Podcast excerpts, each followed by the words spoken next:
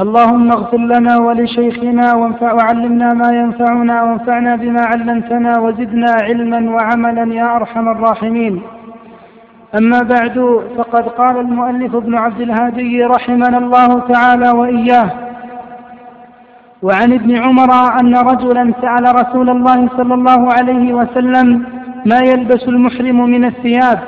فقال رسول الله صلى الله عليه وسلم لا, تلب لا تلبسوا القمص ولا العمائم ولا السراويلات ولا البرانس ولا الخفاف إلا أحد لا يجد النعلين فليلبس الخفين وليقطعهما أسفل من الكعبين.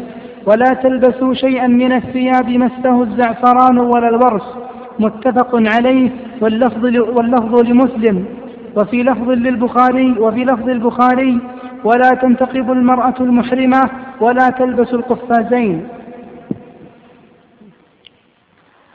الحمد لله رب العالمين وصلى الله وسلم وبارك على نبينا محمد وعلى آله وأصحابه ومن تبعهم بإحسان إلى يوم الدين. أما بعد فهذا الحديث قد رواه البخاري ومسلم وغيرهما من حديث مالك عن نافع عن عبد الله بن عمر. وفيه بيان شيء من محظورات الإحرام وما يخص اللباس وما يمس جسد الإنسان أو إحرامه. وفي هذا الحديث بيان أنه يشرع للمسؤول والمفتي أنه إذا سئل عن شيء أن يجيب زيادة عليه حتى يستوعب الإجابة وزيادة. ولذلك النبي صلى الله عليه وسلم سئل عما يلبس المحرم فقال لا يلبس فعرف الشيء بضده. وتعريف الشيء بضده أو بنفي بنفيه. قال جماعة من المتكلمين أن الشيء لا يعرف لا يعرف بضده وهذا الكلام فيه نظر فإنه منهج نبوي منهج نبوي معروف. ولذلك النبي صلى الله عليه وسلم لما سئل ما يلبس المحرم قال لا يلبس كذا وكذا مع انه مع أن السؤال على اللباس ليس على ما لا يلبسه. وذلك أنه يرخص له أن يلبس ما شاء إذا لم يكن من هذه المحظورات. ولذلك قال لا يلبس المحرم ما يدل على أن الأصل في اللباس الاباحه في اللون والهيئة وغير ذلك. شريطة أن لا يلبس القمص ولا العمائم. ويدل هذا على أن من محظورة الإحرام تغطية الرأس ولا البرنس والبرنس هو قميص يكون فيه غطاء الرأس ويلبسه في وقتنا أهل المغرب. يكون فيه غطاء الرأس في أعلاه وهو قميص. وأما الزعفران فهو نبت معروف. والورس هو نبت طيب الرائحة يستعمله العرب في إزالة الروائح الكريهة مما يعلق في الأيدي ونحو ذلك. إلا أنه لا يوضع طيبا ولا يتطيب به. ويستدل بهذا على أن النبي عليه الصلاة والسلام استدل بالأدنى لتحريم الأعلى ما ظهر ووضع أنه طيب فيحرم.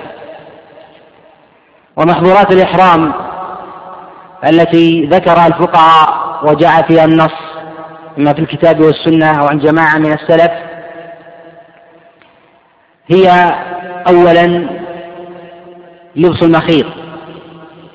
وهذه اللفظة المخيط لم ترد على لسان النبي صلى الله عليه وسلم بهذا اللفظ ولا أصحابه عليهم رضوان الله تعالى وإنما جاءت بعد ذلك. وإنما جاءت بعد ذلك قيل أن الذي قالها أو الأول من قالها هو إبراهيم النخعي. والمخيط هو كل ما فصل على الجسد سواء على العضد أو على الخاصرة أو على الصدر ونحو ذلك. كل ما فصل على الجسد فيحرم لبسه. وعليه فيجوز أن يتزر الإنسان ويلبس الرداء من أي شيء. حتى وإن كان مفصلا أصله على جسده فيتزر به كأن يجعل قميصه إزارا ورداء فلا حرج عليه. ولا يقيد ذلك بلون وإن جعل ذلك من الأبيض فحسن. وإلا لم يثبت عن رسول الله صلى الله عليه وسلم تخصيص شيء في الإحرام بلون معين. جاء الإطلاق باستحباب اللون الأبيض في مسند الإمام أحمد وسند الترمذي والنسائي وغيرها ومنهم من حسنه وفي إسناده نظر. إذا فيجوز له أن يلبس ما شاء. ومنها أي محظورات الإحرام مس الطيب. ولذلك روى البخاري ومسلم من حديث يعلى أنه قال لعمر بن الخطاب عليه رضوان الله تعالى وددت أن أرى رسول الله صلى الله عليه وسلم وهو ينزل عليه الوحي. قال فكنا مع النبي عليه الصلاة والسلام حتى إذا كنا بالجيرانة جاءه رجل متضمخ بخلوق وعليه جبة فقال يا رسول الله ما تقول ما تقول برجل أهل بعمرة متضمخ بخلوق وعليه جبة. قال فنظر فيه النبي صلى الله عليه وسلم ثم أطرق ثم أطرق ساعة فنزل عليه الوحي ثم رفع رأسه وقد أدبر الرجل. فأمر به النبي صلى الله عليه وسلم قال فدعي.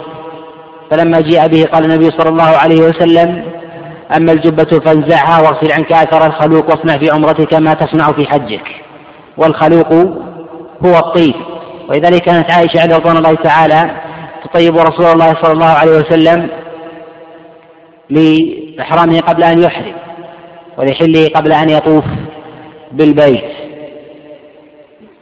والتطيب سنة عند الإحرام عند جمهور أهل العلم وهو قول الإمام وهو الإمام أبي حنيفة والشافعي وأحمد خلافا للإمام مالك.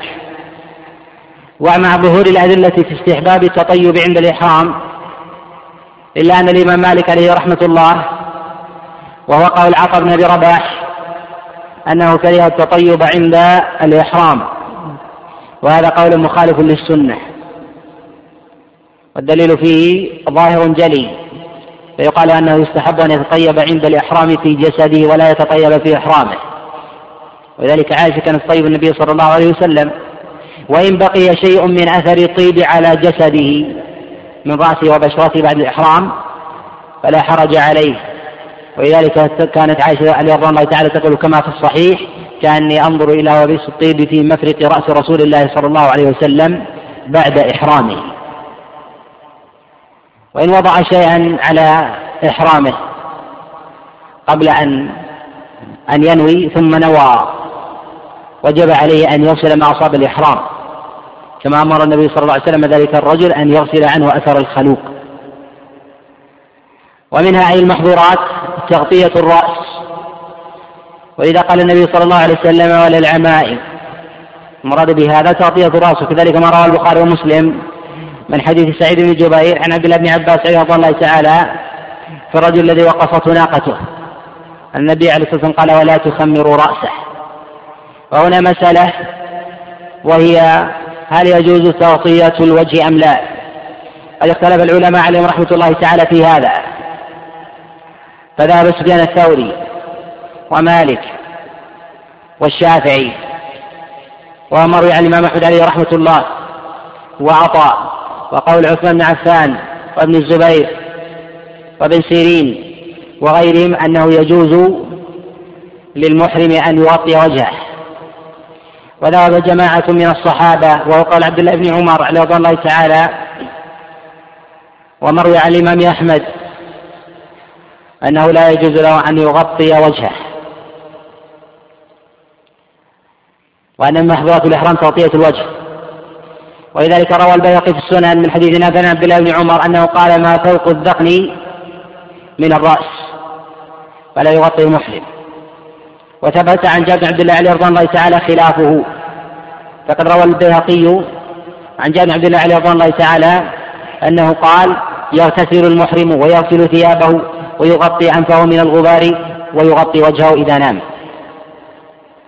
وروي كذلك هذا عن عثمان بن عفان رضي الله تعالى وابن الزبير وغيرهم مما تقدم ذكرهم. والقول هو الصواب وهذا القول هو الصواب أن يجوز المحرم أن يغطي وجهه. وأما من استدل بما رواه البخاري ومسلم من حديث سعيد بن جبير عن عبد الله بن عباس رضوان الله تعالى في حديث الرجل الذي وقصته ناقته. وفي بعض رواياته النبي عليه الصلاة والسلام نهى أن يغطى وجهه. قال لا تخمروا رأسه ولا وجهه فإنه يبعث يوم القيامة ملبيا. زيادة تغطية الوجه في هذا الحديث شاذة. قال بشذوذها جماعة من الحفاظ. ذكر المظفر السمعاني في غرائب شعبة عن الإمام مالك عليه رحمة الله تعالى أنه قال بشذوذها عن الإمام البخاري أنه قال بشذوذها. وكذلك قال بشذوذها الحاكم عليه رحمة الله تعالى في معرفة علم الحديث. وصححها فيما يظهر من صنيعه وليس بصريح. الإمام النسائي عليه رحمة الله. فإنه قد ترجم لهذا الحديث في سننه بقوله باب تغطية الرأس والوجه للمحرم. وما لديك عليه رحمة الله تعالى إلى أنها ليست محفوظة. فقد ترجم على هذا الحديث مما يدل على أنه يرى أن هذه اللفظة ليست محفوظة. فقال عليه رحمة الله باب ما يجوز ما يجوز للمحرم أن يغطي رأسه وله أن يغطي وجهه. والصواب أنها زيادة شاذة. فقد روى عن سعيد بن جبير جماعة من الرواة. يزيدون على اثني عشر نفسا. جلهم لا يذكر هذه اللفظة. ولذلك ذهب الحفاظ إلى أنها شاذة. وترجمة النسائي عليه رحمة الله تعالى ليست بصريحة وإنما يفهم هذا منه. وظاهر صنيع البخاري عليه رحمة الله تعالى في الصحيح أنه يرى عدم شذوذها وقد صرح بالنقل عن البخاري المظفر ابن مظفر السمعاني في كتاب غرائب شعبة. ويجوز للمحرم أن يحمل فوق رأسه ما شاء من متاع ونحو ذلك لأنه ليس في حكم التغطية ولا يريد به تغطية الرأس. ويجوز للمحرم أن يتظلل بشجر أو قبة من خيمة أو سيارة ونحو ذلك. ولذلك النبي عليه الصلاة والسلام كما روى الإمام مسلم حديث جعفر محمد عن النبي عن عبد الله أن النبي عليه الصلاة والسلام أمر بقبة أن تبرد له بنمرة. استظل به عليه الصلاة والسلام. ومنها المحظورات حلق الرأس. وذلك لقول الله سبحانه وتعالى ولا تحلقوا رؤوسكم حتى يبلغ الهدي محله. وكذلك في تخصيص النبي صلى الله عليه وسلم لكعب بن عجرة لما عزتها أم رأسه مما يدل على أنه من المحظورات. واختلف العلماء عليهم رحمة الله تعالى فيما عدا شعر الرأس كشعر اليدين أو الرجلين. أو ما يظهر في جسد الإنسان من إبطيه وعانته هل يجوز له أن يحلقه ويكون من المحظورات أم لا؟ ذهب جمهور أهل العلم وقال مثل أربعة إلى أنهما في الحكم في الحكم سواء. وذهب الظاهرية إلى أنهما ليس في الحكم سواء وأن الحكم خاص بشعر الرأس. وهذا القول قوي. وذلك أنه لا يعلم عن النبي عليه الصلاة والسلام ولا عن الصحابة عليهم رضوان الله تعالى أنهم نهوا عن حلق غير شعر الرأس. مع ورود احتمال الحلق فإن الإنسان خاصة الرجال الشعر يخرج في أيديهم وفي أرجلهم وربما في وجوههم ولم يرد نص في هذا عن الصحابة عليهم الله تعالى عن النبي عليه الصلاة والسلام. وهذا قول له وجهه. ومن حلق شيئا من رأسه فهل تجب عليه الفدية أم لا؟ تجب عليه الفدية بإجماع العلماء. ولذلك النبي عليه الصلاة والسلام أمر كعب بن عجرة بأن يفدي. واختلف العلماء عليهم رحمة الله تعالى في القدر الذي تجب فيه الفدية على خلاف في تقدير إطلاق الشارع بقوله ولا تحلقوا رؤوسكم ما يطلق عليه الرأس. فذهب الحنابلة في مشهور عنهم أن ثلاث شعرات وذهب المالكية الشافعية إلى أنه ما يطلق عليه الرأس كنصفه ونحو ذلك. ومنهم من قال موضع أصبعين ونحو ذلك وكلها اجتهاد. ولا فيها فيقال الأظهر أنه إن حلق أكثر شعره ما يكون فيه ترفه ونحو ذلك فإنه تجب عليه الفدية. أما حلق شعرة أو شعرتين أو ثلاث أو ناحية من الرأس هذا ليس فيه فدية. ليس ليس فيه فدية. والعجيب في هذه المسألة أن بعض الفقهاء من الحنابلة يقولون أن المحرم إذا حلق ثلاث شعرات وجب عليه الفدية وذلك أن الله عز وجل يقول ولا تحلقوا رؤوسكم حتى يبلغ الهدي محله وإذا أراد أن يتحلل بعد سعيه من الصفا من العمرة فحلق ثلاث شعرات قالوا لا يجزي عنه مع أن النص واحد. قال الله عز وجل في الموضع الأول ولا تحلقوا رؤوسكم حتى يبلغ الهدي محله وقال الله سبحانه وتعالى في الحلق عند التحلل ثم ليقضوا تفتهم ثم آه، ليقضوا تفتهم وليوفوا نذورهم في قول النبي عليه الصلاة والسلام رحم الله المحلقين. فذكر التحليق هنا وذكرها هناك بلفظ واحد من غير تقييد بشيء معين في الرأس. وهذا من باب التشديد. فيقال أن النص واحد. فكما أن الإنسان عند التحلل ليس له أن يحلق ثلاث شعرات ولا بد أن يحلق ما, ما يكون به الترفه من أكثر شعره. كذلك يكون عند إحرامه فإن فعل شيئا من حلق ثلاث شعرات ذلك لا تكون على الفدية إلا إذا حلق شطر شعره أو أكثر. وهذا ظاهر بالنص حيث أنه لم يثبت عن النبي عليه الصلاة والسلام تقدير تقدير في هذا. ومنها هي محظورات الإحرام قص أو قلم الأظفار ولم يرد في هذا نص لا في الكتاب ولا في السنة. ولا عن الصحابة عليهم رضوان الله تعالى إلا عن عبد الله بن عباس.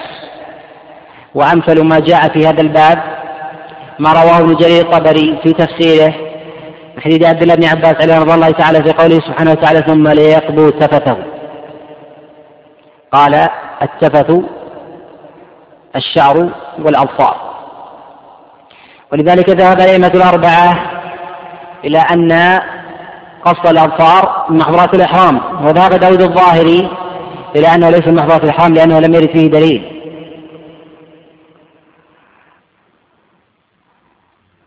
ومنها أي محظورات الإحرام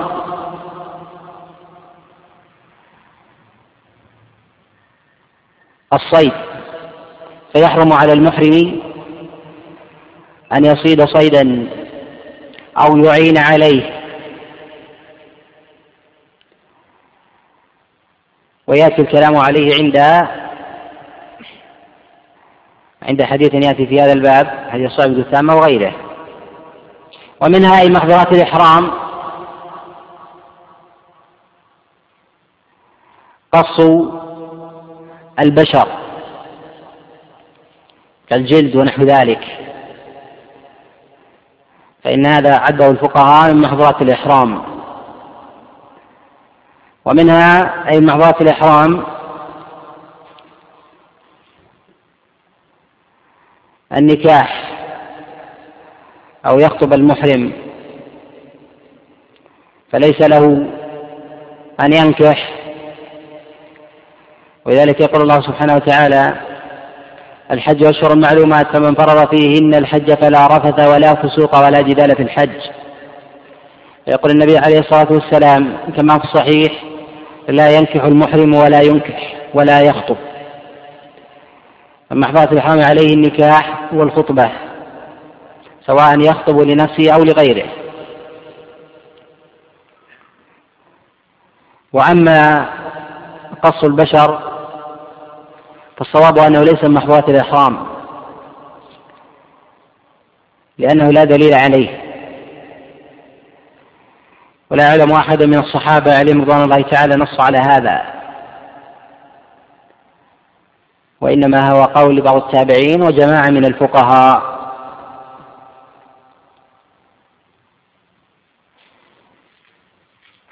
وهناك بعض المحظورات ممن اختلف كلام الأئمة عليهم رحمة الله تعالى فيها. ويأتي الكلام عليها بتفصيلها عند أحاديثها فيما يأتي ما يذكره المصنف عليه رحمة الله. وما تقدم ذكره من محظورات الإحرام له تقييدات. له تقييدات يأتي يأتي الكلام عليها عند أحاديث بالله عز وجل. وتختص المرأة بالنهي عن لبس النقاب ولبس القفازين. وهل المحرم على المرأة أن تغطي وجهها أم أن تلبس القفازين؟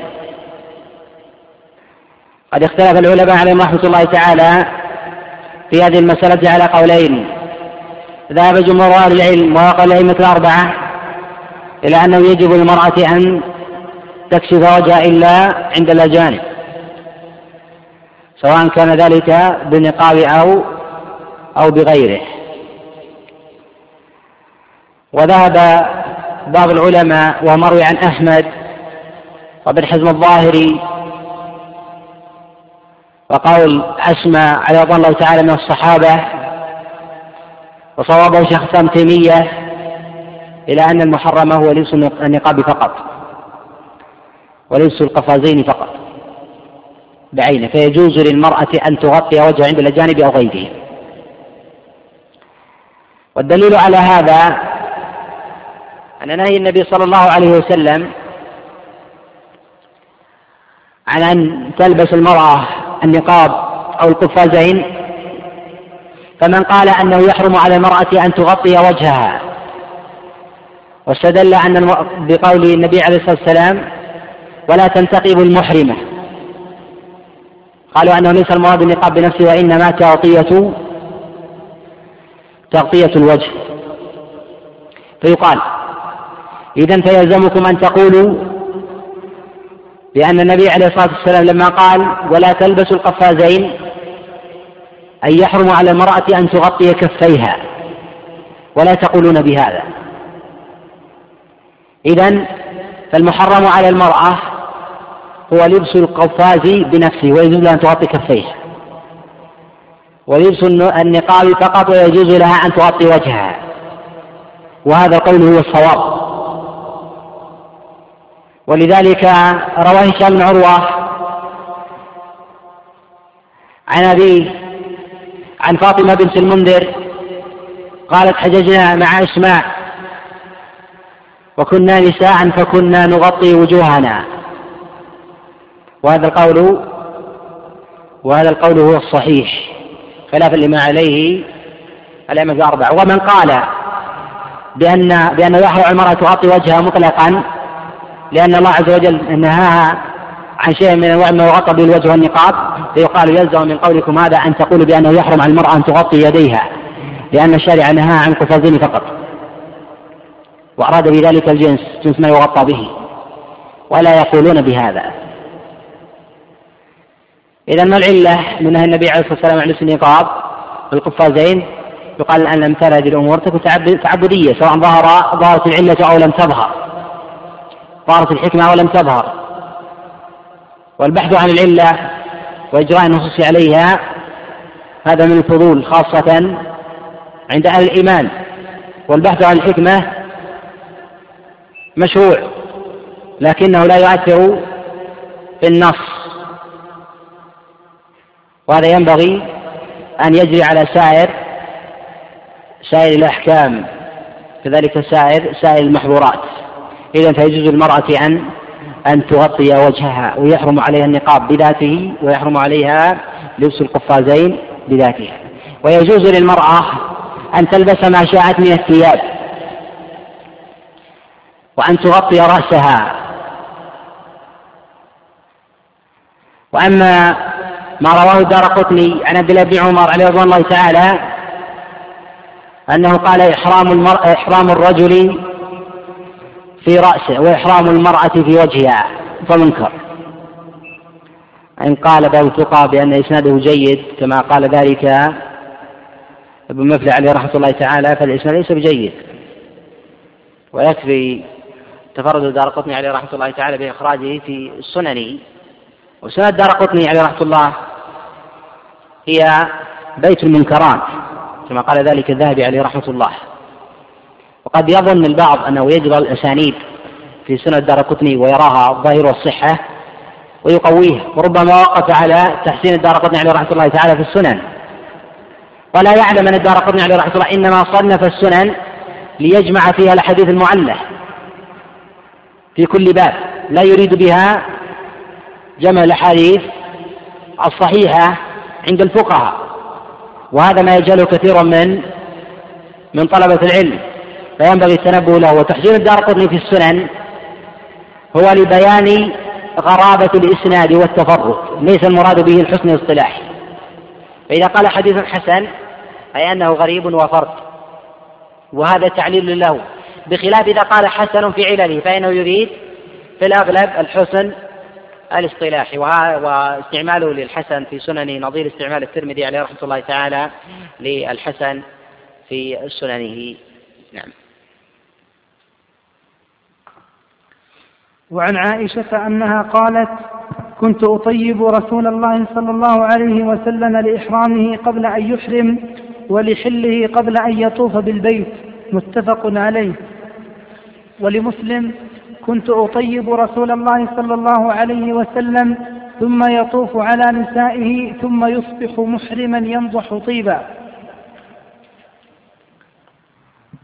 هذا الحديث فيه دليل على مشروعية التطيب وهو قول جمهور العلماء كأبي حنيفة والشافعي وأحمد وغيرهم وهو عمل النبي عليه الصلاة والسلام كما هو ظاهر وعمل أصحاب النبي عليه الصلاة والسلام. ولا عبرة بما ذهب إليه الإمام مالك عليه رحمة الله تعالى وجماعة من الفقهاء من السلف كعطا بن أبي رباح وغيره الذين قالوا بعدم مشروعية بعدم مشروعية التطيب ويقال النص ثابت. فهذا الحديث رواه البخاري ومسلم عن القاسم عن عائشة عليه رضوان الله تعالى. روى عن القاسم غير واحد. فالتطيب في الأظهر أنه يكون بعد الاغتسال. والاغتسال سنة. حتى إجماع العلماء عليهم رحمة الله تعالى عليه غير واحد كالنووي وابن المنذر وغيره. ولم يثبت عن النبي عليه الصلاة والسلام نص صريح أنه اغتسل. وقد روى الإمام أحمد عليه رحمة الله والترمذي في السنن من حديث يعقوب بن عبد الله المدني عن ابن أبي الزناد عن أبي عن خارجة عن زيد أن النبي عليه الصلاة والسلام تجرد لإهلاله واغتسل. وهذا الحديث حديث ضعيف. قال الترمذي عليه رحمة الله تعالى لما أخرجه في سننه هذا حديث هذا حديث حسن غريب. وقال الدار قطني عليه رحمة الله تعالى لما أخرجه في سننه قال قال ابن صاعد. هذا حديث لا نعرفه إلا من هذا الوجه. وقد أعله غير واحد كالعقيلي وغيره. لكن قد ثبت من حديث عبد الله بن عمر عليه رضوان الله تعالى أنه قال من السنة أن يغتسل رجل لإحرامه. فالأصل في قول في قول الصحابي من السنة المراد به الرافع. وقد أمر النبي عليه الصلاة والسلام أسماء بنت عميس قد أمر النبي عليه الصلاة والسلام أسماء بنت عميس أن تغتسل لما نفست مع أنها لا تستفيد من غسلها استباحة عبادة فدل على المشروعية. وكذلك أمر عائشة عليه رضوان الله تعالى لما حاضت أن تغتسل وتحرم بعمرة. وهو سنة عند عامة العلماء عليهم رحمة الله تعالى حكاه غير واحد كالنووي والمنذر وغيره والاغتسال عند دخول مكة أصرح منه. فقد حكاه عبد الله بن عمر عليه الله تعالى النبي عليه الصلاة والسلام صراحة. فقال كان النبي عليه الصلاة والسلام يفعله.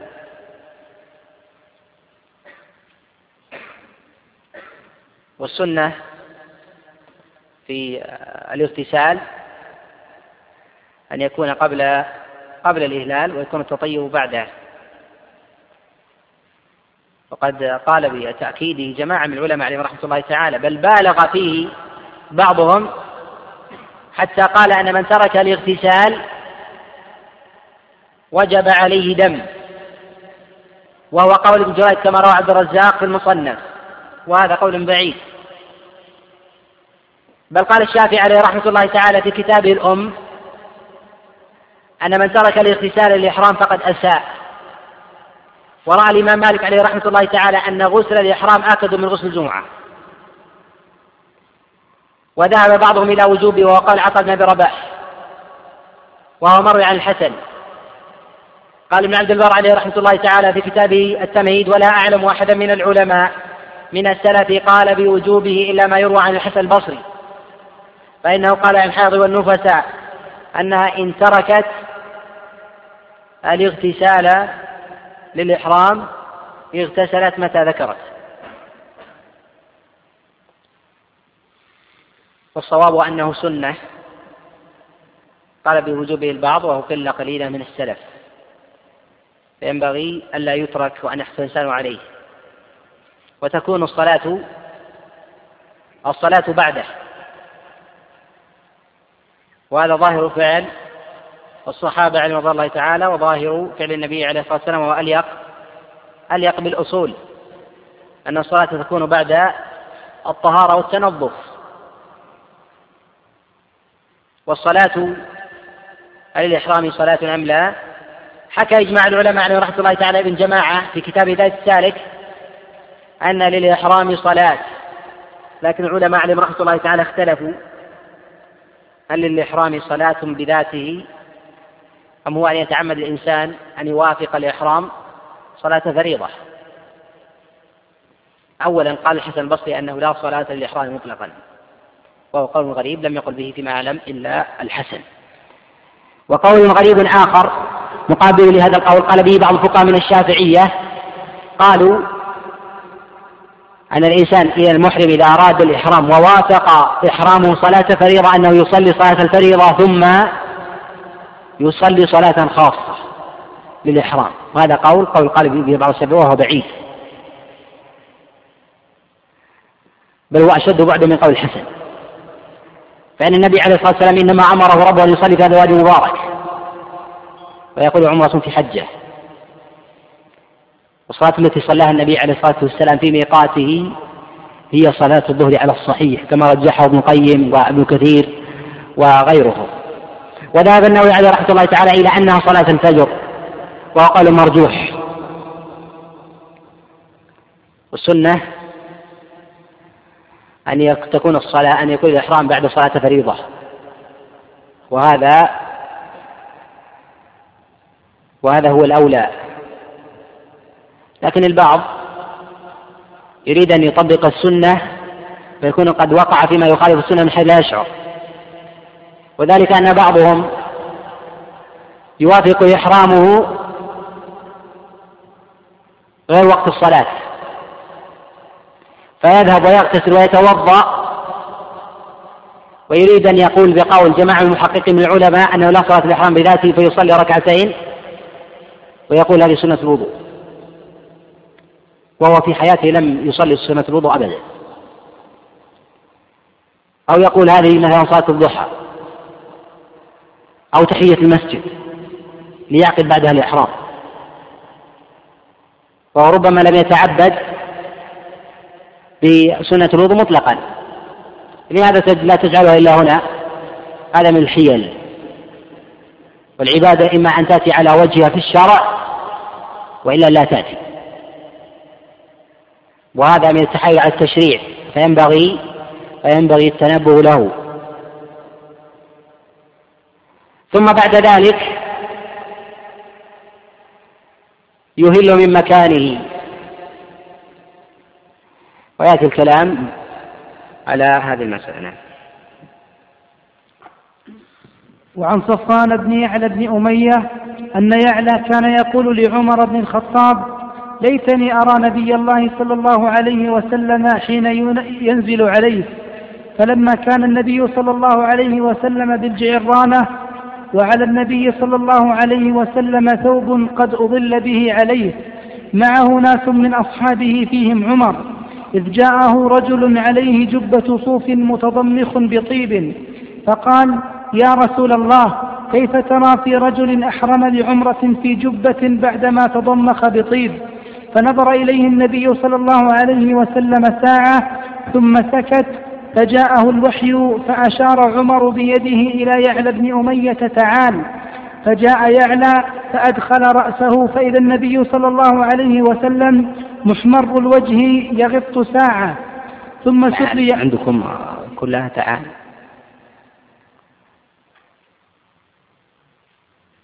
كلها تعال.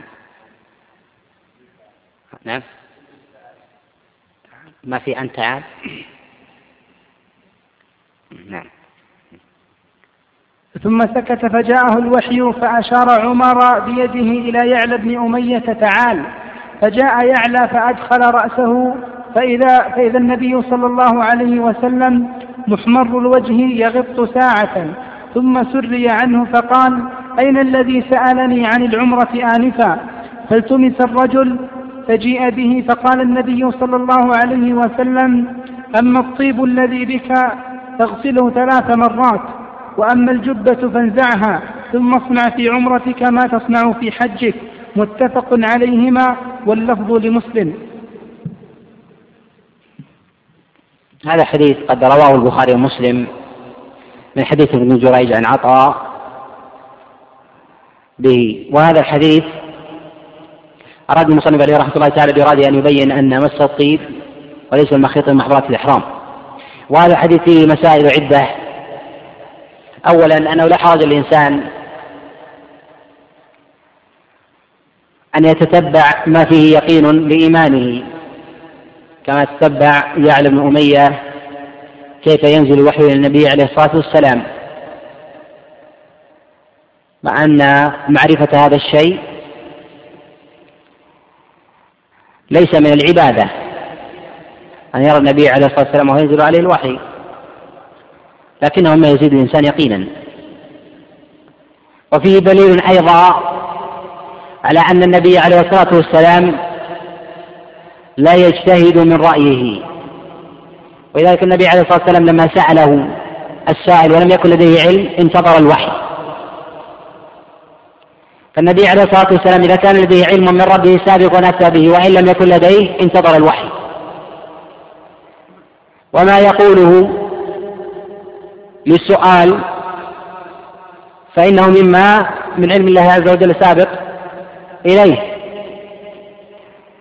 ولذلك أجمع الإسلام أن كلام النبي عليه الصلاة والسلام وحي. وإذا قال الله سبحانه وتعالى وما ينطق عن الهوى إن هو إلا وحي يوحى. خلافا لما ذهب إليه المعتزلة وغيرهم. وطوائف من أهل الإسلام من الضلال الذين فرقوا بين أفعال النبي عليه الصلاة والسلام وأقواله وقالوا أنه يجتهد رأيه في بعض الأحيان وقد يصيب وقد يخطئ. فيقبل من قوله ما وافق الرأي والعقل ولا يقبل من قوله ما عدا ذلك وهذا لا يقول به إلا الزنادقة. فكلام النبي عليه الصلاة والسلام وقوله وفعله وتقريره كله وحي. والسنة تنزل على تنزل على رسول الله صلى الله عليه وسلم كما ينزل عليه جبريل بالقرآن. ولذلك روى الخطيب البغدادي في كتابه الجامع وفقه المتفقه وابن عبد البر أيضا في كتاب بيان العلم وفضله والدارمي في السنن وأبو داود في المراسيل من حديث الأوزاعي عن حسين بن عطية. قال كان جبريل ينزل على محمد صلى الله عليه وسلم بالسنة كما ينزل عليه بالقرآن. وروى الخطيب أيضا من حديث أحمد بن صالح أحمد بن زيد بن صالح هارون. قال إنما هو يعني كلام النبي عليه الصلاة والسلام صالح عن صالح وصالح عن تابع وتابع عن صاحب وصاحب عن رسول الله ورسول الله عن جبريل وجبريل عن الله. ولذلك وصفت سنة النبي عليه الصلاة والسلام بالإنزال. ولذلك يقول العراقي في أوائل كتابه طرح التثريب الحمد لله منزل الوحيين. وقال الشافعي رحمة الله تعالى في كتابه الأم والسنة وحي من الله يتلى. وقال كذلك ابن حزم عليه رحمة الله تعالى في كتاب الإحكام, الإحكام. قال وسنة النبي عليه الصلاة والسلام وحي يتلى. فوصفت بالوحي وصفت كذلك بالتلاوة. أي أن الإنسان يتعبد متعبد بقراءتها إلا أن لكلام الله عز وجل مزية. خص الله عز وجل به أنه لكل حرف منه عشر حسنات. المراد بالحرف هنا على الصواب وقال عبد الله مسعود هو الكلمة. فألف لام ميم هذه حرف كلها. ليس الحرف الأول آه، أو ألم أو قال كلمة قال أو الله هذه حرف. لا يقال أن الألف في الله حرف واللام حرف واللام الأخرى حرف والهاء حرف فتكون خمسة حروف لا بل هي حرف واحد. وأما قول النبي عليه الصلاة والسلام لا أقول ألف لام ميم حرف ولكن ألف حرف ولام حرف وميم حرف. فهذه الكلمة هي ألف لام ميم ليست ألم. فألف هنا حرف ولام حرف وميم حرف. خلاف لما يظنه العامة. يظنون أن المراد بالأحرف هي الأحرف الهجائية وهذا خلاف الصواب خلاف ما عليه قول الصحابة عليهم رضي الله تعالى كابن مسعود وإبراهيم النخعي وغيرهم من السلف الصالح. والطيب من محظورات الإحرام وكذلك لبس المخيط. فإذا ارتكب الإنسان شيئا من محظورات الإحرام هل يلزمه فدية أم لا؟ قد اختلف العلماء عليهم رحمة الله تعالى في هذا على قولين ذهب جمهور العلماء بل عامتهم وقال مثل الأربعة وحكي إجماعهم على أن من أتى شيئا محظورات الحرام وترك واجب فأن عليه فدية وذلك بما رواه الإمام مالك عليه رحمة الله تعالى في الموطأ. والبياقي في السنن والدار قطني. من حديث سعيد بن جبير. عن عبد الله بن عباس رضي الله تعالى. قال من ترك شيئا من النسك من نسكه أو من ترك شيئا من نسكه أو فعل محظورا فعليه دم. وهذا موقوف عن عبد الله بن عباس وروي مرفوعا وهو وهم وغلط. رواه ابن الجعد في المسند. وراويه عنه مجهول. فلا يصح رفعه إنما موقوف على عبد الله بن عباس. ذهب عنه الظاهر وهو قول ابن منذر وقال به بعض الفقهاء من السلف في بعض المحظورات كقول إبراهيم النخعي في من تجاوز الميقات وقول عطاء وابن جريج وعبد الله بن عباس في السعي وغيرها من الإحرام أنه لا يلزمه فدية إلا ما دل عليه الدليل وهذا القول هو الصواب. والأدلة على هذا كثيرة ومن قال بالفدية لا دليل عنده إلا ما ثبت عن عبد الله بن عباس السابق وهو موقوف عليه ولا يصح رفعه. فيقال أن من فعل شيئا من محظورات الإحرام فإنه آثم. ويجب عليه أن يتوب. وإن وإن أمكنه أن يتدارك ذلك فيجب عليه أن يتدارك. كمن تجاوز الميقات يجب عليه أن يرجع. وإن لم يرجع فهو آثم. وإن تعذر وصعب عليه كقلة ذات اليد وخشية فوات رفقة أو وجود مريض أو طلب غريم ونحو ذلك فإنه لا حرج عليه أن لا يعود. ويرتفع عنه الإثم حينئذ. ولذلك النبي عليه الصلاة والسلام كما في هذا الحديث لما جاءه الرجل وعليه جبة متضمخ بخلوق وعليه عمرة وهو قد أحرم بعمرة لم يأمره النبي عليه الصلاة والسلام بالفدية. وإنما قال أما الجبة فانزعها. واغسل عنك أثر الخلوق واصنع في عمرتك ما تصنع في حجك ولم يأمر بفدية كذلك النبي عليه الصلاة والسلام لما استأذنه العباس أن يبيت خارج منى أذن له أن يبيت خارج منى ولم يأمره ولم يأمره بفدية مع أن ميت منى واجب. وكذلك الرعاة وكذلك من نفر بعد منتصف الليل المزدلفة معنى مبيت إلى الفجر من الواجبات. ولكنه للعذر لم يأمره النبي عليه الصلاة والسلام. فيقال أن النبي عليه الصلاة والسلام حينما أمر كعب بن عجرة وهو صاحب عذر أمره بأن يحلق رأسه وأن يفدي. وأذن للعباس وهو معذور أيضا بأن لا يبيت بمنى ولم يأمره بفدية. دل على أن العذر بذاته ليس مانعا من الفدية. مع أن كعب بن عزرة والعباس كلاهما معذور. إذا فالفدية خاصة بأعمال وردت عن الشارع الحكيم. كدم الحلق والإحصار ومن لم يجد التمتع من لم يجد الهدي. من لم يجد من كان متمتعا فإنه يهدي. وكذلك الهدي بالنسبة لمن كان قارنا وساقه يجب عليه ألا يحل حتى ينحر هديه. وما عدا ذلك مما لم يرد فيه الدليل فلا فدية فيه. ومن احتج بقول عبد الله بن مسعود عبد الله بن عباس رضي الله تعالى وهو جمهور أهل العلم. فإنه اولا قول موقوف على عبد الله بن عباس رضي الله تعالى. ومن احتج بهذا القول فإنه يلزمه أن يقول بقول عبد الله بن عباس في تحديد الواجبات والمستحبات في الحج. فمعلوم أن عبد الله بن عباس هو الذي قال من ترك شيئا من نسك فعليه دم فالفقهاء بل عامتهم يقولون بقول عبد الله بن عباس لمن ترك شيئا من من الواجبات كمن ترك السعي على قول جماعة أنه من الواجبات قالوا يلزمه فدية. لقول عبد الله بن عباس من ترك شيئا من نسكه فعليه دم. يقال أن عبد الله بن عباس الثابت عنه أنه لا يرى أن السعي بين الصفا والمروة من الواجبات بل يرى أنه سنة. فكيف تلزم بقول عبد الله بن عباس أن من ترك السعي عليه دم؟ مع أن عبد الله بن عباس نفسه يقول أن من ترك السعي لا شيء عليه وأنه من السنة.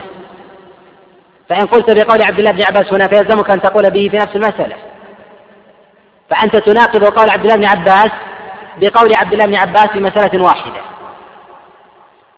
كذلك أيضا من حكى الإجماع فهو مناقض بخلاف السلف الصالح في القضايا بعينها. إذا فثمة قاعدة وهي التي ذهب إليها جماهير العلم بل عامتهم بل حكى بعضهم الإجماع ولا إجماع في هذه المسألة أن من ترك شيئا من نسك فعليه دم.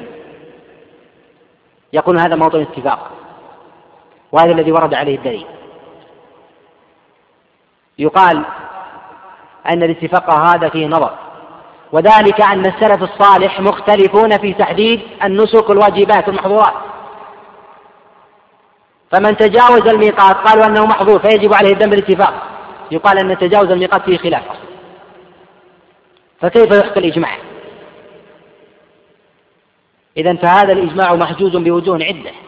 بخلاف عبد الله بن عباس في بعض الأحوال فكيف يخالف قوله بقوله؟ وكذلك أيضا مخالف بأن النسك والواجبات قد اختلف العلماء عليهم رحمة الله تعالى في تحديد من السلف والخلف في كثير منها وإن اتفقوا في أكثرها لكنهم اختلفوا في بعض الواجبات وبعض المحظورات. فكيف يقال يقال أن في المسألة إجماع. فمن قال أن من تجاوز الميقات سواء كان ناسيا أو عامدا قالوا ترك نسكا ويجب عليه أن أن يفدي لقول عبد الله بن عباس من ترك شيئا من نسكه فعليه دم. وقالوا هذا موطن إجماع. فيقال أن إبراهيم النخعي قال أن من تجاوز الميقات فإنه آثم وليس عليه شيء. قال إذا المسألة في تحديد المحظورات فيها خلاف فكيف يحكى؟ الإجماع الصواب أنه لا يجمع في المسألة وأن الدم لا يجب فدية والفدية فدية ارتكاب المحظورات ترك الواجبات لا يجب إلا فيما دل فيما دل عليه الدليل وما عدا ذلك لا يجب فيه. وإيجاب المحظورات وإيجاب الدم عن المحظورات وترك الواجبات في الإحرام قلل من هيبة الحرمة في نفوس الناس. فكثير من الناس من يلبس من يلبس المخيط. ويقول أفدي دم أو يحلق رأسه أو يريد أن يترك واجبا. يقول يقول أفعل وآتي بدم. ففي هذا نظر فيقال أن الأولى أن يحيى الإثم في نفوس الناس وأن يبين أن من فعل شيئا فهو آثم وأنه مأزور وأن الفدية لا تغنيه من إثم بل يجب عليه أن يتوب. ولذلك يحدثني بعض الثقات أن بعض من يذهب إلى الحج من يفتي الناس في بعض الحملات ونحو ذلك من يفتي من صعب عليه شيء أو أراد أن يترخص أو أراد أن يترفه في بعض الأشياء يقول عليك دم عليك دم ولا حرج عليك.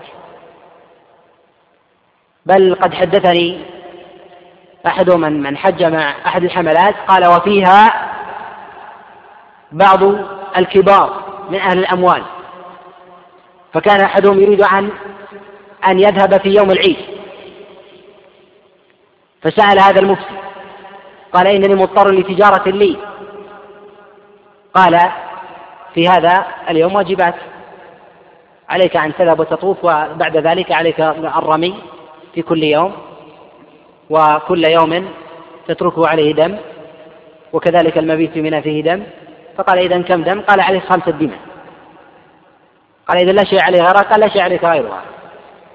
فكتب إليه الشيخ بخمسة آلاف ثم ذهب. وهذا من تبيع الدين وتقليل تعظيم الشعائر في نفوس الناس. بل يجب أن يبين من فعل هذا آثم وأن مسألة الدماء بمن كان عامدا ليست هي من الكفارة المحضة. وليس الإنسان أن يترك الواجبات متعمدا بحجة الترفع وبحجة المشاغل ونحو ذلك بل يجب عليه أن يبقى. إلا المضطر من به مرض أو يخشى فوات رفقه أو يضل الطريق ونحو ذلك فإنه لا حرج عليه. وإلا فليس باق في ذمة الإنسان فيجب عليه أن يتوب الله عز وجل يتوب على من شاء. فينبغي أن تحيا مسألة المحرمات في نفوس الناس. وأن ارتكاب المحظورات إذا فعل الإنسان فإنه آثم. أما إحياء مسألة الدماء عليك دم عليك دم ونحو ذلك هذا وإن قال به عامة العلماء عليهم رحمة الله تعالى فمن قال به فيقول به لكنه لا يقلل من جانب من جانب التحريم والآثام بل يحيي التحريم والآثام وإن قال وإن قال بالدم. نعم. وعن عثمان بن عفان رضي الله عنهما رضي الله عنه أن رسول الله صلى الله عليه وسلم قال لا ينكح لا ينكح المحرم ولا ينكح ولا يخطب. رواه مسلم. ولا يخطب رواه مسلم. حديث قد رواه الإمام مسلم عليه رحمة الله تعالى من حديث مالك عن نافع عن نبيه عن أبان بن عثمان عن أبي عثمان بن عفان. فنكاح المحرم كما تقدم من محظورات الإحرام. فمن نكح قبل تحلله الأول فقد فسد حجه.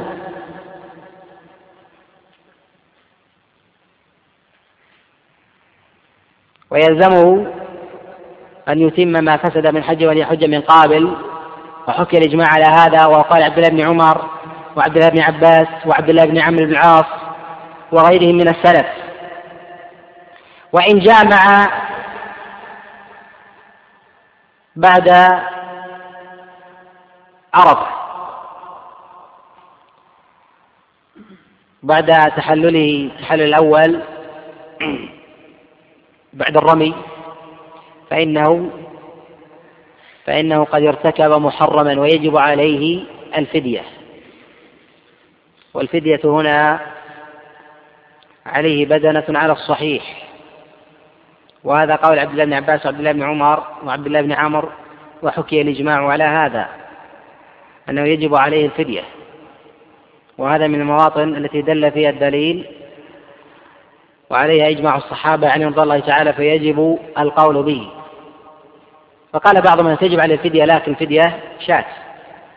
فصاب أنه بدنه كما هو قول الصحابة عليهم رضوان الله تعالى. وكذلك خطبة النكاح من محظورات الإحرام ومن فعلها على الصواب أنه لا فدية عليه ولكنه آثم. وهل يبطل نكاح ذلك النكاح أم لا؟ أصاب أنه لا يبطل لكنه صحيح مع الإثم. والخطبة سواء كان لرجل أو امرأة أو يخطب لنفسه أو لغيره كله من محظورات الإحرام. نعم. نعم. نعم. ولا معناه صحيح لكنها يبدو أنها مدرجة في الحديث. نعم. وعن أبي قتادة وعن أبي قتادة قال خرجنا, خرجنا مع رسول الله صلى الله عليه وسلم حتى إذا كنا بالقاحة فمنا المحرم ومنا غير المحرم. إذ بصرت بأصحابي يتراءون شيئا فنظرت فإذا حمار وحش. فأسرجت فرسي وأخذت رمحي ثم ركبت فسقط مني سوطي فقلت لأصحابي وكانوا محرمين ناول ناولوني السوط فقالوا والله لا نعينك عليه بشيء. فنزلت فتناولته ثم ركبت فأدركت الحمار فأدركت الحمار من خلفه وهو وراء أكمة فطعنته برمحي فعقرته. فأتيت, فأتيت به أصحابي فقال فقال بعضهم كلوه.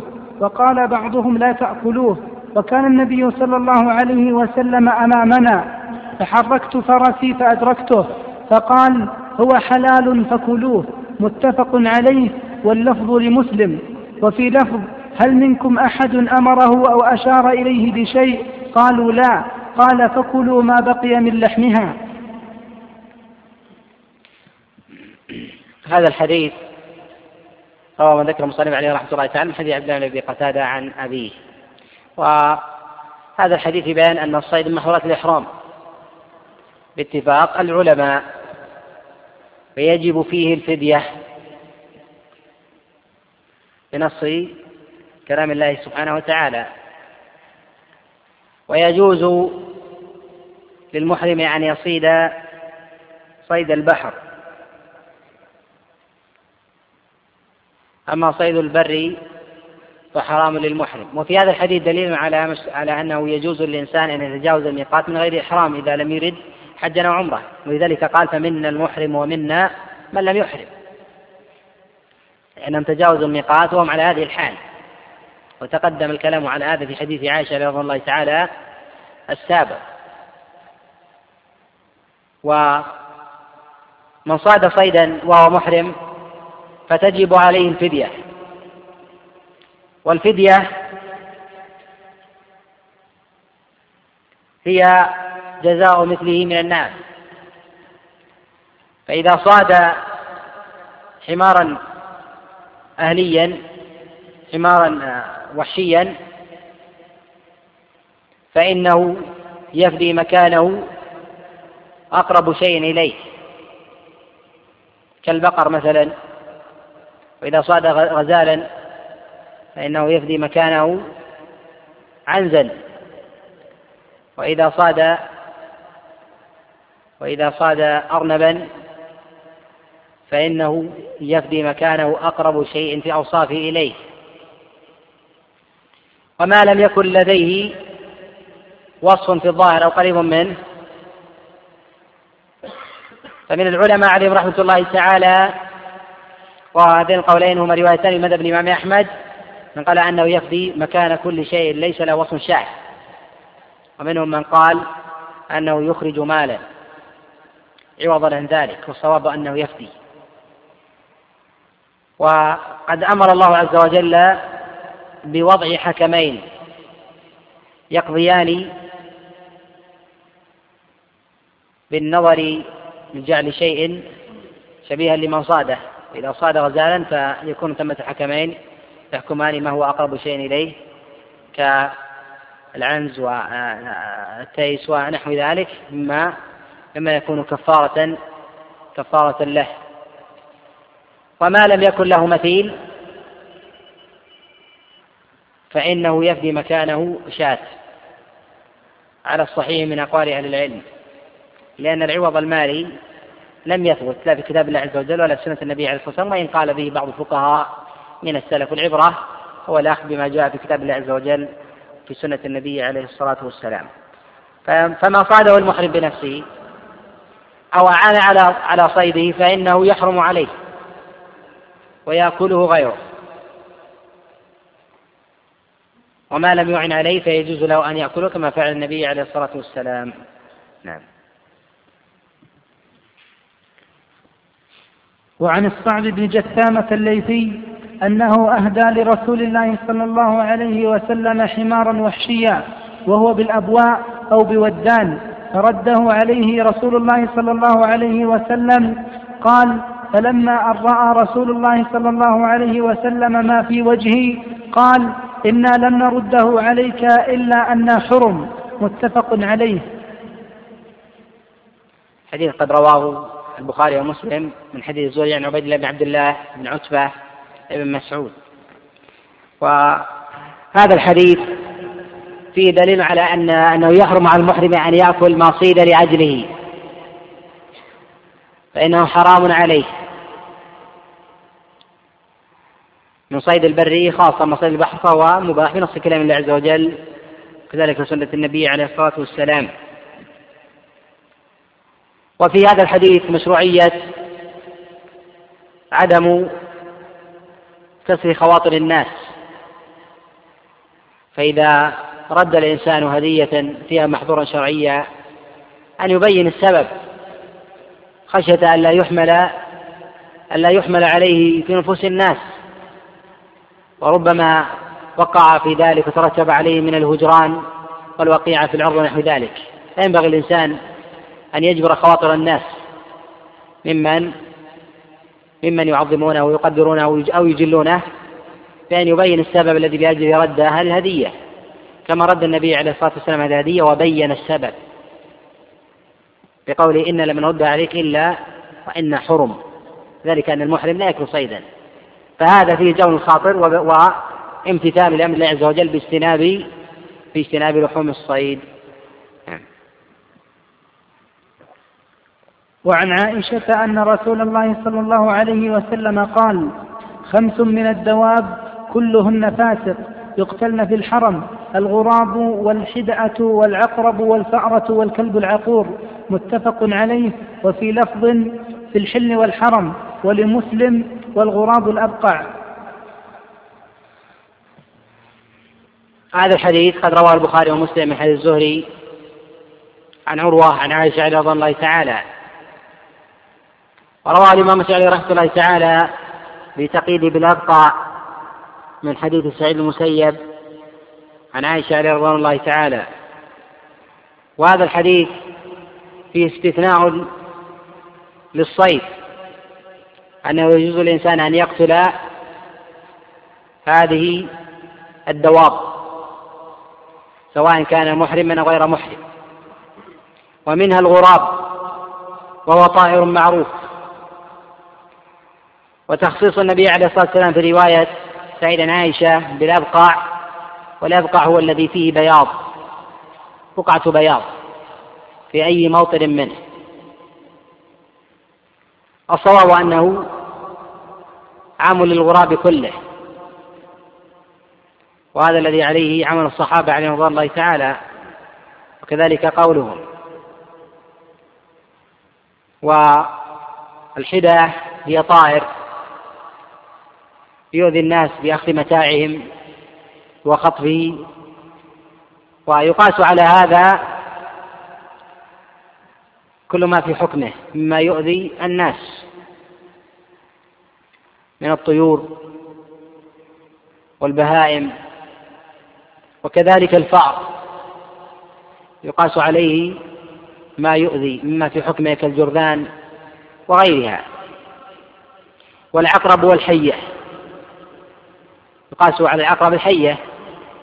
وما في حكمها من مما يؤذي الناس بلدغه وسمه ونحو ذلك. سواء كان طائر من الحشرات الطائرة أو الزاحفة على الأرض كالحيات أو بعض الجراد الذي يؤذي الإنسان بسمه ونحو ذلك فإنه فإنه لا حرج من قتله على الصحيح من أقوال العلم وقول الجمهور. خلافا لقول بعض الفقهاء المالكيين الذين قيدوه بما جاء به النص والكلب العقور وتقييد العقور وذلك أن الأصل في الكلب أنه لا يؤذي إلا إذا كان عقورا. ذلك هو الذي به الداء داء الكلب وهو الذي يسمى الكلب العقور عند العرب. ويقاس عليه كل ما أوذى. من سباع النمور والأسود وغيرها وكذلك الضبع وغيره. قاسوا عليه مما هذا الإنسان على الصحيح من أقوال العلم. ويجوز الإنسان أن يقتل هذه الأشياء في كل وقت في الحل في الحل والحرم. وفي هذا الحديث دليل على أنه يكره للإنسان أن يقتل شيئا من الدواب من غير أذية ولذلك قال النبي عليه الصلاة والسلام يقتلن في الحل والحرم. مع أنه إذا كان في الحل إذا كان الأصل الجواز لم يناسب أن يقول هنا يقتلن في الحل والحرم وإنما قال يقتلن في الحرم مما يدل على أن الأصل كراهة أن يقتل الإنسان ما لم يؤذه من الدواب الحشرات ونحو ذلك إلا ما آذاه. فما آذاه فإنه يقتله ولذلك يكره الإنسان أن يقتل ما لم يؤذه. وهذا الذي يدل عليه حديث عائشة عليها رضوان الله تعالى. نعم. وعن أبي هريرة قال سمعت رسول الله صلى الله عليه وسلم يقول من حج فلم يرفث ولم يفسق رجع كيوم ولدته أمه. متفق عليه. ولفظ مسلم من أتى هذا البيت؟ حديث قد أخرجه الشيخان من حديث منصور بن حازم عن أبي هريرة عليه رضوان الله تعالى واراد المسلم عليه رحمة الله أن يبين أن ارتكاب محظورات الإحرام هي من الفسق. والرفث هنا هو الجماع كما جاء مفسر عن عبد الله بن عباس عليه رضوان الله تعالى في رواية علي بن أبي طلحة ومجاهد. وعلقه البخاري في الصحيح ورواه موصولا بجرير الطبري وغيره في تفسيره. فما ارتكب شيء من محظورات الإحرام أو شيء من المحرمات فقد ارتكب فسوقا وحج ليس بمبرور. وقيد النبي عليه الصلاة والسلام غفران الذنوب بأن لا يرث ولا يفسق. والفسق والفسوق هو كل ما خالف به الرجل الشارع وهو الخروج من الطاعة. لذلك تقول العرب فسقت الرطبة إذا خرجت من قشرها. فكل ما يخرج ما يخرج الإنسان من الطاعة المعصية فهذا يسمى فسوقا. لكنه قد يقول وقد يعظم. قد يكون قليلا في حقه ويكون عظيما. وهذا في هذا الحديث عام لكل فسوق يرتكب الإنسان. فمن ارتكب شيئا من الفسوق فإنه حجه ليس بمبرور وحجه صحيح إلا إذا ارتكب شيئا من مفسدات الإحرام. والغفران هنا عند جمهور أهل العلم أنه للصغائر ومقيد إذا اجتنبت الكبائر. وذهب جماعة العلماء وقال شيخ ابن تيمية وبعض السلف الحسن وغيره وبعض الفقهاء من الحنابلة إلى أنه إلى أنه عامل الصغائر والكبائر والصواب. وذلك لظاهر التشبيه. خرج من ذنوبه كما ولدته أمه.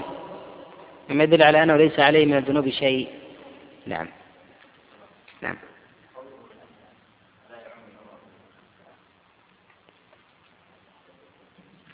لا هذا في الصحيح من من حج البيت. إذا فهو الحديث فيه اختصار. يعني. وعن ابن عباس أن النبي صلى الله عليه وسلم احتجم وهو محرم. متفق عليه. النبي صلى الله عليه وسلم احتجم وهو محرم. والحجامة علاج ودواء واحتجام النبي عليه الصلاة والسلام دليل على أنه يرخص الإنسان أن يأخذ من شعره وبشرته إن دعاه إلى ذلك حاجة من غير فدية إلا إذا أخذ من شعر رأسه. وفي هذا الحديث دليل على على أن الأخذ من البشر ليس من محظورات الإحرام. وكذلك فيه دليل ظني على أن أخذ الشعر من سائر جسد الإنسان ليس من محظورات الإحرام. وذلك أن الإنسان إذا احتجم فإنه في الغالب يكون في شيء من منابت الشعر سواء في ظهره أو في كتفه أو في رقبته ونحو ذلك. وجاء مقيد بعض الروايات أنه في رأسه والصواب أنه لا يصح التقييد. نعم. وعن عبد الله بن حنين أن عبد الله أن عبد الله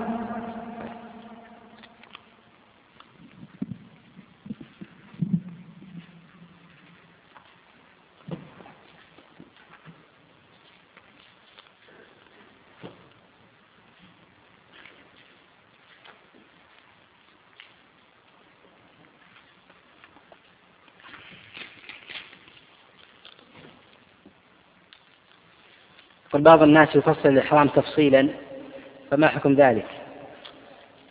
إذا كان يقصد هو أن يفصل الإزار تفصيلا ويدخله من أسفل قدميه ويضع على خاصرته فيضع شيء من المطاط أو المغاط أو سلك آه، يمسك بخاصرته أو بحقوه ويكون هذا الإزار ليس مفصولا وإنما متصلا دائري فهذا الذي يظهر الله أعلم من محظورة الإحرام.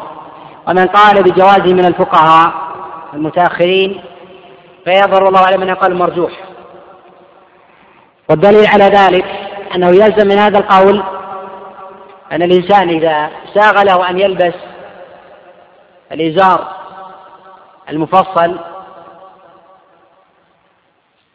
ويضع على حقه بمطاط ونحو ذلك يلزم منه أن يقول أنه يسوغ للإنسان أن يلبس كذلك على ذراعه وأن يضع على ذراعه الآخر وأن يلبس من أسفله مثله على على صدره وبطنه. فإن منع من هذا فيلزمه أن يمنع من الأول. استطاعة الإنسان أن يلبس على سائر جسده نظير هذا. فاليد ليست فالرجلين ليست بأولى من اليد. استطاعت الإنسان أن يدخل يده في كم ويضع لها ما ويمسكها هنا وكذلك في يده الأخرى وكذلك أن يدخل من رأسه أو من يديه أو من أو من أو من قدميه أن يدخل ما يلبسه على على صدره وعلى كتفيه مما لا يكون مفصلا تفصيلا تاما. وهذا فيه فيه شيء من التساهل.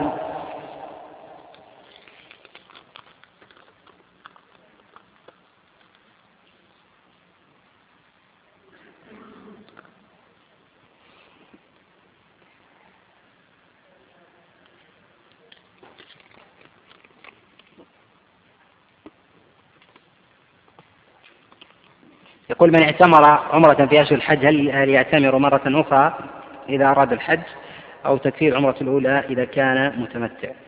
من سافر لأخذ العمرة في أشهر الحج من ذهب إلى في إلى إلى مكة في شهر شوال بعد عيد الفطر وأخذ عمرة ثم رجع وهو ينوي التمتع.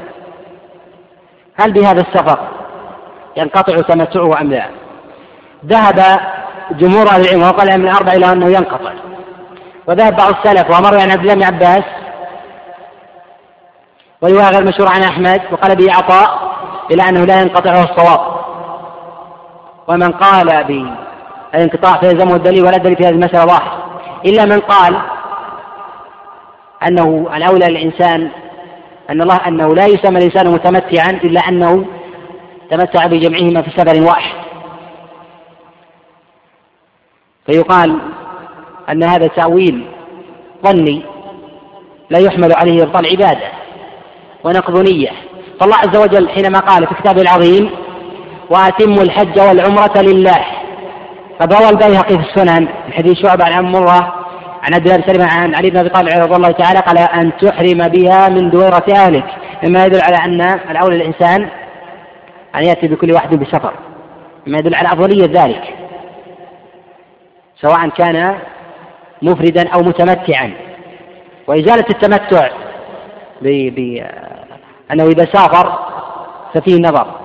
ومع أن الأئمة الأربعة قالوا أنه إن سافر فإنه قد نقض تمتعه اختلفوا في مقدار السفر. فمنهم من قال إذا خرج من الحرم ومنهم من قال مسيرة يوم وليلة ومنهم من قال إذا تجاوز الميقات ومنهم من قال ما لم يصل داره. هذا يدل على أن المسألة ليست منضبطة بنص شرعي فيبقى على الأصل وأن من أتى بالعمرة في أشهر الحج فهو متمتع على الصحيح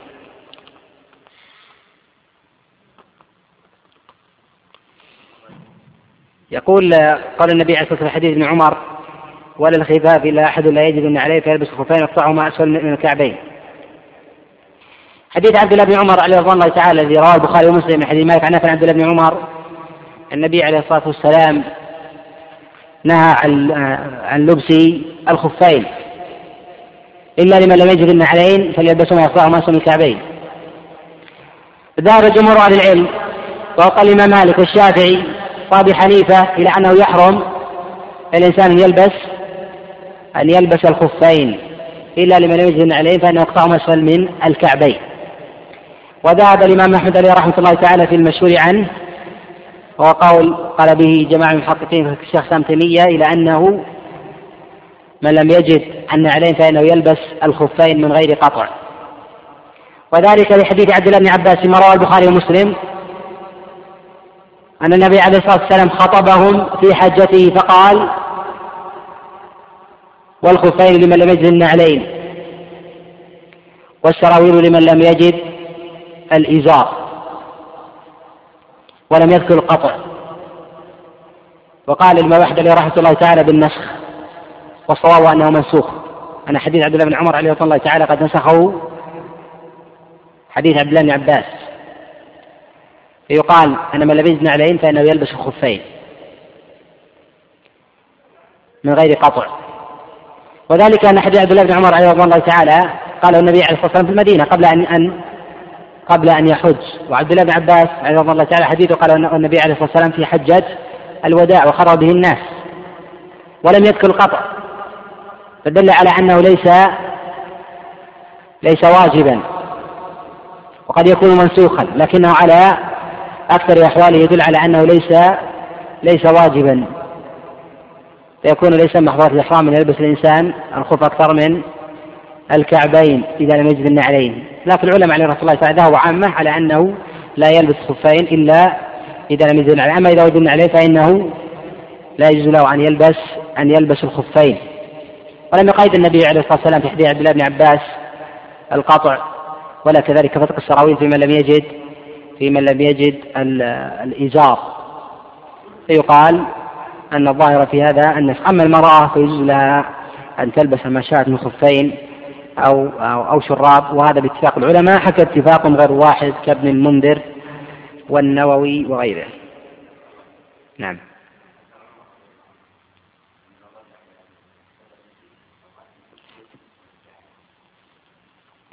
وين في أثر عمر؟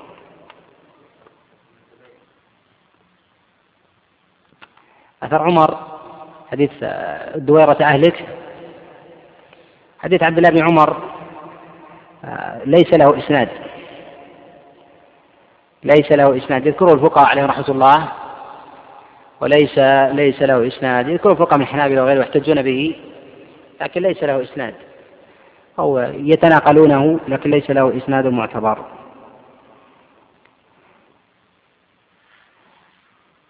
يقول جواز صلاة الركعتين سنة الوضوء أو غيرها. في النبي صلى الله عليه وسلم صلى بالإحرام بعد فريضة ولم ينهى عن صلاة ركعتين سنة الوضوء. أو غيرها ثم الإحرام فلا يقال بالسنة ويقال بالجواز وخاصة لعدم وجود دليل بالمنع. نحن لا نمنع من سنة الوضوء عند الإحرام ولم نقل بهذا وإنما القول أن الإنسان الذي ليس من عادته أصلا أن يصلي سنة الوضوء مطلقا في حياته. لكنه حينما جاء إلى الميقات قال هذه سنة الوضوء وساقي الإحرام بعدها. قال أن في هذا في هذا نظر. أنت تريد أن تتعبد بهذا الشيء لتعلقه بأمر آخر لا بذاته. فلو أردت أن تصلي سنة الوضوء في دارك ولم تكن تصليها من قبل لا حرج. صلي. تأتي بسنة. لكن أن تصلي في هذا المكان لأجل تعلقها بالإحرام قد يكون الإحرام بعدها في هذا نظر. ويقال أن مثل هذا خلاف السنة إلا لمن كان سنة الوضوء له عادة. سنة الوضوء له عادة فيقال حينئذ أنه لا حرج عليه أن يصلي سنة الوضوء ثم يحرم بعد ذلك. نعم.